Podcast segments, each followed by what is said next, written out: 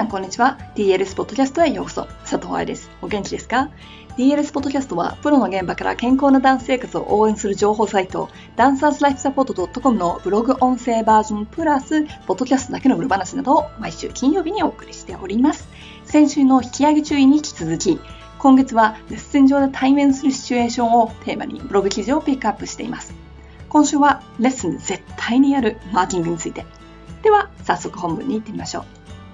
レッスン中のマーキングをどう使うか。レッスンの時にマーキングとかマークしてみましょうとか言われたことありますよね。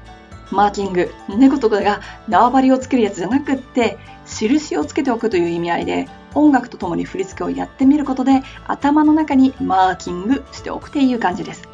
だいたいレッスン中では、センターなど難しい振り付け、速い振り付け、もしくは音の取り方が難しい時に行われます。リハーサルなどでは体力温存のために全ては踊らないけれども場所取りつまりは印をつけることなんですよね。を行う時にも使われます。これねただの準備運動だと思って甘く見ちゃいけないと私は思います。もちろんウォームアップとかバーレッスンとかと同じですがプロダンサーが行う場合は全く話が違いますからそこは最初に言ってきますね。プロの場合毎日のレッスンはその後行われるリハーサルやマチネのためのウォームアップです。生徒の場合、その場が上達のための場所、つまり仕事場であり、先生が発表会の役割を決めるオーディションの場所でもあります。ですから、プロはダラダラのウォームアップギアを着ててもいいし、自分が好きなようにポールブラをつけてもいいし、お化粧や髪の毛とかに気をつかなくてもいいかもしれません。生徒たちはというと、そのような水黒い、自分の見せ方も練習できる場所がレッスンなはず。そしてそれを先生に直してもらい、上達を考えるのだから、自分のラインが見えない服装は圧倒的に不利です。ウォームアップはその人の体力、筋力などから計算するので、上手な人、体力のある人のウォームアップは激しいものになります。普段は動かない大人バレリーナさんにとっては、バーレッスンの最初のウォームアップ短時が大変だけど、毎日踊ってる人にとってはその名の通り、ウォームアップ短時です。ちっちゃい子のグランアレグロは、左右にトンベ、パドブレ、パドシャかもしれないけど、プロの場合、マネージ、ダイアグナルターンなども取り入れた長いアンシェヌマになりますよね。何度も生徒って言葉を使っているけれど、これ、レッスンに来ている生徒ってことね。年齢やレベルは関係ないけれども、プロダンサーではないという意味で取ってください。生徒の場合、マーキングが何のために行われているのかを考えてみましょうか。レッスン内でより多く踊るチャンス、自分の苦手な部分の練習、先生に見てもらうチャンスが増えるというようなメリットがあるのがマーキングなんです。例えば体力づくりが課題の子であればマーキングにしっかりと動いておくというのは大事です。だって他の子よりも大きく動けるんですもの。しかもスペースはあるし音楽はあるし踊るイカもある。絶好の練習場所じゃないですか。同じ理由で苦手なテクニックをしっかりとマーキングしておくことでイメージトレーニングになったりマッスルメモリーを作ることになりますから苦手克服にも大事な場所ですよね。そして最後のポイント。先生に見てもらうチャンスというのはオーディションや講習会ではとても大事なこと。マーキング中に何か間違ったことをやっていたら、違う音で踊っていたら教えてもらえるかもしれません。その時に何かきらりと光ることができたら、お、あの子チェックしておこうかななんて思ってもらえるかもしれません。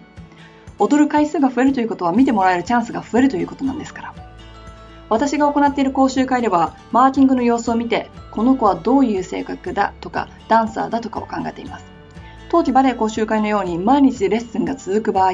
毎日のマーキングで彼らの集中力や体力を見ています。例えば、初日は気張ったのに2、3日するとマーキングでだらけている子。本人はだらけているなんて思っていないかもしれませんが、スペースを使っていない。ただ立ってるだけで腕だけでやってる。昨日言われた注意を考えてる素振りがないなどが見えたら、だらけているように見えちゃいますよ。しかも隣でその正反対のことをしてる子がいるわけですから、比較材料も考えてみましょうね。マーキングがどれだけ大事かが分かったところで、みんなに伝えたいことを書いておきましょう。マーキングで音を正しく取りなさい。DLS のセミナーでは、音の取り方を細かく言うんです。だってさ、どんな怪我をしていても、体が硬くても、振り付けに慣れていなくても、音を取ることができるでしょう。そして、マーキングで音を取っていなければ、本番に取れるわけがありません。結局ね、みんなマーキングの時は振り付けしか考えていないんですよ。だけどさ、振り付けって音楽も含まれてるのよ。なんとなく遅れていたら、アクセントがしっかりと取れていなかったら、振り付けが正しくできているとは言えないよね。首の方向、腕の通り道、練習してますか？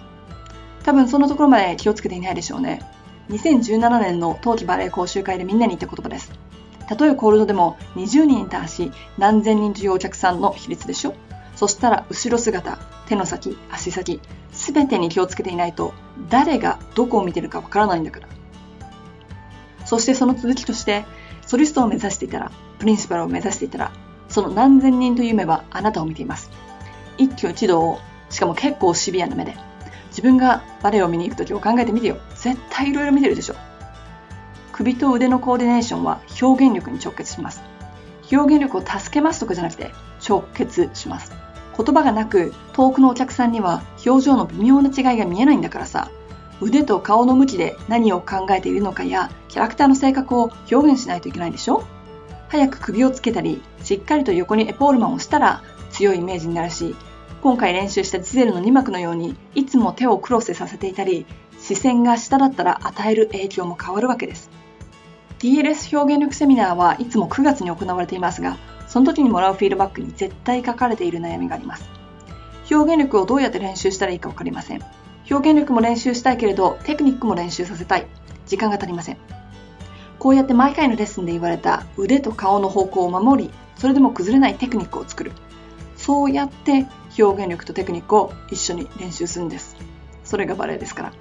次回のレッスンでマーキングを活用してあげてくださいね。先生によってはそこまで厳しく音の取り方や顔の方向、腕のポジションを指摘してこない人もいます。これには2種類あって、そんなのもう知ってるでしょ？バレエのルールを守りなさいよという人、海外のワークショップに多いんですが、そういう場合と、そこまで考えてない先生というのがいるのが事実です。でもね、プロになり、振付家やバレエミストレスと仕事をしていると、どうやって表現したいとか、感じたままに踊ってと言われることがあります。だからそういう場合、そして先生に聞くことができない環境の場合は自分で考えてみましょう。いかがでしたか？レッスンで見逃しがちなマーキング、今年は徹底的に見直してみてください。上達の鍵はいろんなところに落ちています。ということで、今週のポッドキャストはここまで。また来週お会いしましょう。ハッピーダンシング、佐藤愛でした。